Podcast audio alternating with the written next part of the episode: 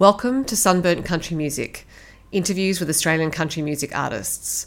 My name is Sophie, and I have been interviewing Australian country music artists for over a decade, and I still love it. I love their stories, I love their insights, and I love their music. So I hope you enjoy hearing from them on this podcast. Darlinghurst are a four piece band, each of whose members have an extensive background in music. When they combined their talents, they immediately captured listener attention and chart success. They released their self titled album in 2021 and won the Golden Guitar for New Talent of the Year in 2022. Their latest single is Pretty Doesn't Make You Good. And there are four members. I'm talking to Cassie Leopold, who is one of the lead vocalists. Hi, Cassie. Hi, how are you going? I'm very well, thank you, and very pleased to talk to you. I have seen Darlinghurst play live. I saw you win your golden guitar, actually. Oh, um, oh, really? That's awesome. Yeah. Um, it was a great night. Um, but I thought I'd start by asking you how Darlinghurst came to be. Um, yeah, like it's kind of been a bit of an organic thing, really. Pagan and I have been singing together for about 15 years and uh, we'd been doing a lot of covers and done original projects individually before and we were covering quite a lot of country music and you know just dabbling a little bit and really wanted to get into the original scene in country and so i called a mutual producer of ours and had a bit of a chat and he then introduced us to jason and then jason had been obviously in nashville and had done a lot of stuff with country and um, yeah, it, he's kind of got the ability to put people together and go, I if it works, I know it'll work. But he yeah. doesn't actually ever really let you know that that's what he's doing. So we all got together and we had a bit of a chat and thought, yep, let's do some writing together. And then we went, oh, let's be in a band together now. Like we may as well do the three of us. And then it was like, oh, there's another guy that you might, you guys might like, Matt. See mm-hmm. what you think. And the same thing happened. And then it all just gelled. So it kind of just all happened that way. So I suppose it's not necessarily the case that just because you're writing well together that you might play well together because they're quite distinct functions. But obviously, personality wise, you felt you meshed. Yeah, look, our personalities are so different, but I think the magic is when we all sing together. Something just works. And it's funny because we all come from such different backgrounds. I'm more of a rock sort of, you know, pop singer. Pagans, your R&B soul. You got Matt that's folk and and Jason that's um probably pop with a with a touch of kind of country, I guess. But we all are definitely different in our music choices. But mm-hmm. um, it just works. It just it just works. I can't even name it. It's like the the sound is our fifth member. It's very strange. Well, and of course, when you're singing harmonies together, and there are a lot of beautiful harmonies in your songs, um, there is an element of magic in it, I guess, because you you can work at your harmonies, but then when you start singing together, it can sometimes just click, and it sounds like that was the case. Yeah you know i mean the blend is the main thing. You can sing all the right notes as as best you like and and get everything 100% correct but if it doesn't blend and it doesn't work you can hear it. And i think that's the you know the goal of people or you know bands like Crosby Stills and Nash and you know the eagles and those harmony based bands is that the blend and the ability to actually know what vocal should be standing out a little bit more or what the the dominant harmony is is probably the key. And you know majority of us and and particularly me come from that background. So the harmony is another instrument so we're very mm-hmm. particular about what we do and how we go about it and it is difficult to get four lead singers to be able to uh, nail harmonies because some mm. lead singers are fabulous at doing lead and can do harmonies but aren't necessarily used to knowing they may need to sit back in a track and that mm-hmm. that's mm. you know that's all part of the blend and and knowing how to do it so there's a real art to it but we mm. love it i suppose also you and pagan having performed together for a few years had your own thing going on harmony wise you knew how to work with each other um, It yeah. is remarkable actually that, that you could take that unit let alone the two of you as individuals and, and put it with some other people yeah, I think for Pagan and I, we learned early days. Like I've been doing it for a while, and so has Pags. Like we've been doing it a lot. And mm-hmm. I'd come from another original act years and years ago uh, that was all harmony based as well. So I'd learned a lot along the way, and I'd done lots of BBs for different artists in studios and done studio work. So I, you know, there's a, a, a real thing with harmonies and being in a harmony band, knowing that there's room for everybody and you need to understand that sometimes with particular songs some vocals suit better being the lead and others fit better sitting in the back and pagan and i know even before we sometimes sing, we just know where each other's going to go. So it's having that element of trust in a vocalist and also knowing that you can allow your ego to um, take a rest. You don't need to be at the center all the time. And that for me is why I love it. I don't necessarily need to be singing every song. I, I think that the, you know, harmonies, I could just sing harmonies all the time. It's, I just love doing it. So, how did you and Pagan start performing together? Um, I was actually leaving to go and live in America, and I was in a, a cover band in about about or the band that I was in did about three or four different tribute shows around Australia, and um, they never had worked with another girl before until I sort of came along, and I was with them for quite some time. But when I left, they got in touch with you know, music industry is pretty small industry, even though there's so many of us, but we all seem to know people. And um, Pagan came to audition for my um, for my role, mm. and I was heading to the states. And when I came back, they they were like, "Oh, did you want to come back?" And I was like, "Oh, well, what about Pagan?" They're like, "No, no, no. We're thinking it'd be great to have two chicks," and that's what happened. So the two of us started singing together, and then we started doing ABBA tributes. Go figure, blonde and brunette. yeah, which is funny because we sometimes get yeah, we a lot of people will actually say we're like the country version of ABBA. So um, we do get that a bit. But yeah, then our friendship obviously blossomed from there, and we spent many, many hours in at each other's houses and on the road together. You know, we've toured right. all around Australia and been on the road for six to eight weeks at a time together. So we know each other inside out and back to front. And there is an element of sisterhood there. And and that's probably why when we do sing together, it works as well. Um, but in terms of our vocals, we have very different individual vocal sounds, but it works together. So mm. I don't know, go figure. and so your own musical life did it start in childhood? Were you were you a kid yeah. who had lessons? Yeah. Yeah, yeah. So I um yeah, I was performing basically from the age of three, three and a half, and um and just continued on doing it. Uh was at the Johnny Young Talent School probably mm. when I was 10.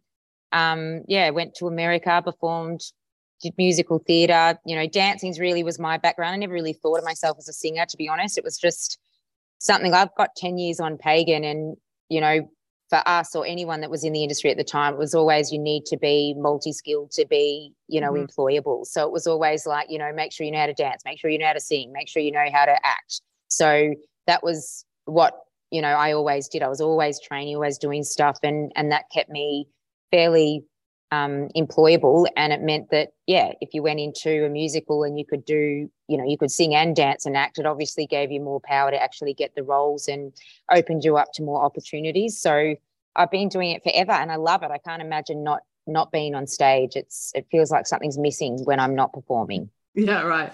And you mentioned that you had like uh, some rock music in your background or your influences. So was that actually what you liked to listen to when you were growing up? Oh, big Alanis Morissette fan. Like I loved Alanis. Um, rock more so when I went to the the pub scene. So from a performing aspect of being on stage and doing shows and you know doing cruise ships and I was at Disney for ages as well.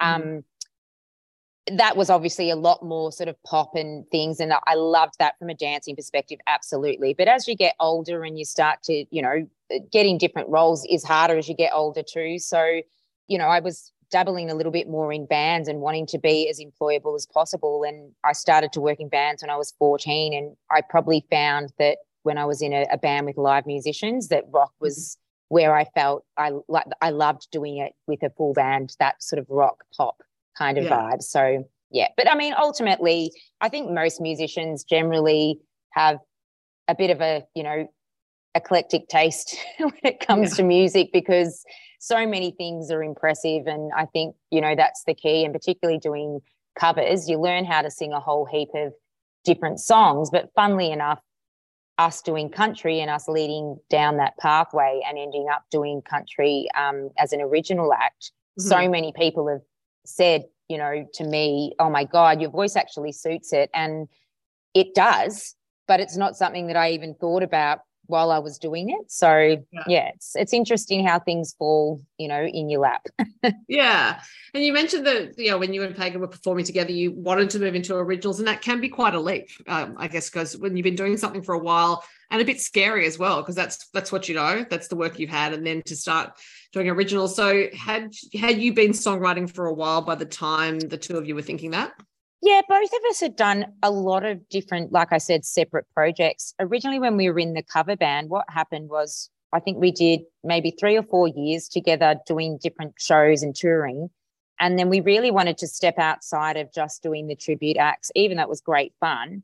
Mm. And I said, you know, just take a leap of faith and go out on our own. And that's what we did. Both of us play keys. So we started just doing duets and doing lots of weddings and we're loving it. We we're starting to get a real I think that's when we kind of discovered even more so then that our vocals worked really well with harmonizing. We actually got to work a lot more on things like that than just getting up and sort of putting a show on. Not that those details aren't important in those, they are, but there's lots of tracks and things that are, you know, put over the top of those shows to, um, you know, to hype it up and camouflage you know the fact that you might only have six people on stage and there's like you know a 15 piece band actually playing. So it was good just to really really pull it back just to keys and vocals um, with a couple of songs with tracks here and there.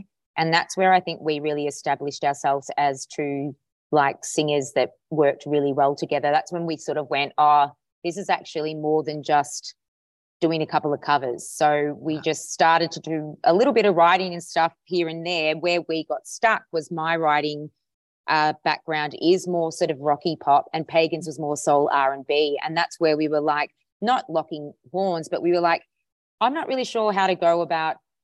You know, I, I know we hear all those things about country, you know, you know the storylines and stuff, and that's mm-hmm. important to us. But it was actually the um, the melodies and things like that that we we weren't finding easy to get. So mm-hmm. the lyrics and stuff or lyrical content wasn't the issue. It was getting the sound that we wanted. We know what we wanted. We just weren't sure how to get it. So that was the reason that I was like, yep, that's where you pick your, your phone up and, and reach out to people you know and just sort of say, hey, what do you think? And from there leads to them obviously introducing you to other people and mm-hmm. um, you know, and if it works, it works. And I, I did know. I mean, I think I, I did um a very first writing session with Jason. I think it was like two or three times we'd done it. And on the third time, I walked out and I said to Pagan, "This is it. This is the one. This is going right. to work." And Pagan's like, "Oh, I don't know. I'm not sure that." You know, you can say that. And I said, no, nah, I just feel it. I just knew there was something I just knew there was something. It was just mm. working. And I don't know what. And it doesn't mean that you don't have conflicts or you don't have, you know, disagreements about certain things. But ultimately, the biggest thing for all of us when it comes to it comes down to it is that we serve Darlinghurst first and right. what works works you know i mean you, as much as you might be so in love with an idea and it might be very very special to you if it's mm-hmm. not gelling as a band you might have to put it aside and you know i don't know wait till you have a solo career or something or hand it off to somebody else but um we're pretty good at at being um I guess honest is the right word, but we're pretty right. good at knowing what's right for Darlinghurst. So, yeah. yeah. So, when you started writing songs together as a band, did you write a few before you chose what your first single would be to record and release, or did you so, like targeted? No, because it depends. Like you know, everyone writes like kind of differently too, and for us, this was the first time that I'd ever written this way, and that was because um, Jason obviously had been in Nashville for two or so years. He also worked, he won his first British Music Award at 17 and had worked with the Pet Shop Boys and Girls Aloud and Kylie Minogue. Like he'd done a lot. So he was part of a, a big production company in the UK and their job primarily was just to write hits, you know, write great songs. And the way they did it was they would get a verse and a chorus and see where that was, see how that sounded. If it sounded like it was going somewhere, you'd continue. If it didn't, you'd stop and you'd start again. So that was a really difficult process for me because I've right. always been, I feel like that's half telling a story or something. That's, you know, only watching half a movie and not knowing what's going to happen at the end. Yeah. And it was very difficult to get my head around. But what I did realize is we'd work those those sections to a point where it wasn't about them never being looked at again. It was just what's really working right now. Mm. And let's focus on that. So that's how we did it. And then you'd revisit those songs or potentially start with a whole heap of other ideas or fresh ideas. So mm. always verse and chorus, the melodies and the chorus were the big things, making sure that they were pretty good, work them up to the point where they were pretty well like solid and mm-hmm. then mm go, right, we've got six or seven of those. Right. Which ones do we want to keep working on? Where do we think we should go? So that's what we've always done. So from doing that, we ended up having a huge selection to mm choose from. But it was actually really obvious when we went back and listened why some of those songs stood out. Yeah. Right. But that's the genius of Jace. Jace could hear things that we couldn't. So right. I just trusted the process. I was like, just let me get in and sing and do my bits. I don't want to be involved in that. It's too hard. now, the first Darling single was released in 2019. So you didn't have a lot of time to get established before the pandemic arrived, yet you kept releasing music through the difficult years. Um, do you if it was hard to keep the faith, actually, at that time? Well, I think that also goes down to um, or comes down to exactly what I was just saying. The way we actually wrote right at the start, obviously, was before 2019 and all of that. Mm. So we had a lot of stuff in the bank. Like before we even went to, um, you know, try and get signed by Helium and things and put our feelers out there, we already had pretty much like nine or 10 songs already recorded, right. pretty much ready to go, other than getting them um, mastered and potentially having them sent to um, another producer, which we did in the States, to have, you know, like a final say or tune things and things like that. But mm-hmm. we had our stuff, like we had our stuff. What was great um, in COVID, if you can say that it was great ever, but what was good is that it gave us an opportunity to continue to write. Because once right. we came out of COVID, all we did was perform. We just had to be back on stage performing. So the goal there was to get out. We need to be in front of people. We need, I know our songs are on the radio. We've done a few little things, but we actually got stopped in that path. We need to just spend the time on the road performing. So that's all we were going to have time to do. So it worked out well that we were sort of ready to go once that settled a bit to have more music. Mm-hmm. So, you know, I don't know if it worked, you know, I don't know. It's funny how the world sort of offers things up. You know, sometimes you think it's going to be a disaster, and then you think, well, thank God it kind of did happen that way, you know, because mm-hmm. yeah. we wouldn't have had time to get like the new single and stuff that we've got out now. We wouldn't have had time to get that organized or do any of that. And that all came through, you know, Zoom and, and writing um, through COVID. So that's, right. that was a lucky thing. Well, we will talk about the new single, which is "Pretty Doesn't Make You Good," and uh, you wrote it with M Squared, who are production in Melbourne. Um, was that your first time working with them? Yes, yes. We've um, tried to a few times uh, go down that path. We just haven't been able to make it work from uh, due to schedules and things like that. And they're so busy. They've got so many incredible artists that they work with, not just in the country music, you know, not just in country music, but in all genres but it was um, incredible to work with them. They're they're brilliant. They're just pros. Right. Um, and what is the story behind the song? I mean, it's the the title of the song is a true statement, but I wonder what the story is behind it. Oh, look, you know, I mean, like you said, the title speaks for itself. It's it's more just about representing like authenticity, understanding that although we are sold through the media and through the world that you know looks and and things like that are important and that's the only way you can be successful. There's it, it came about really watching a lot of younger girls in the industry battling to you know get the attention of you know a, a, a record label or and not understanding that you know their value not realizing that you know you actually have value in what you do. You don't need to do or sell yourself short because ultimately, especially in country too, people love real. Mm. You know, hmm. they love the realness. And thank goodness, you know, I mean, it's always going to have that in anything that we do. We're always going to have that feeling of we're not good enough, or, you know, maybe I could be skinnier, or maybe I could dye my hair this color, or, you know, if only I lost two kilos, or, you know, if my legs were longer. I mean, we're constantly doing that to ourselves. And a lot of that's got to do with social media and mm-hmm. what is continually shoved in our face. And we just wanted to put a statement out there to say that, you know, all those things don't amount to you being a success. There's so many other underlying things that are so much more important. And ultimately, if you pass away or when you pass away, I don't know that many funerals you go to where people are going, geez, they were really pretty. You know, it's generally like, oh, what a, an amazing person, or, you know, or sometimes maybe not a great person, but, you know, the, the legacy you leave behind is more about what you, you know, the, the imprint that you leave. And it's not, it's not really about your looks and things. I mean, that fades, doesn't it? So, yeah. That's the um, ultimate part of the story. yeah, that's a Thank you. Um, that was a great explanation.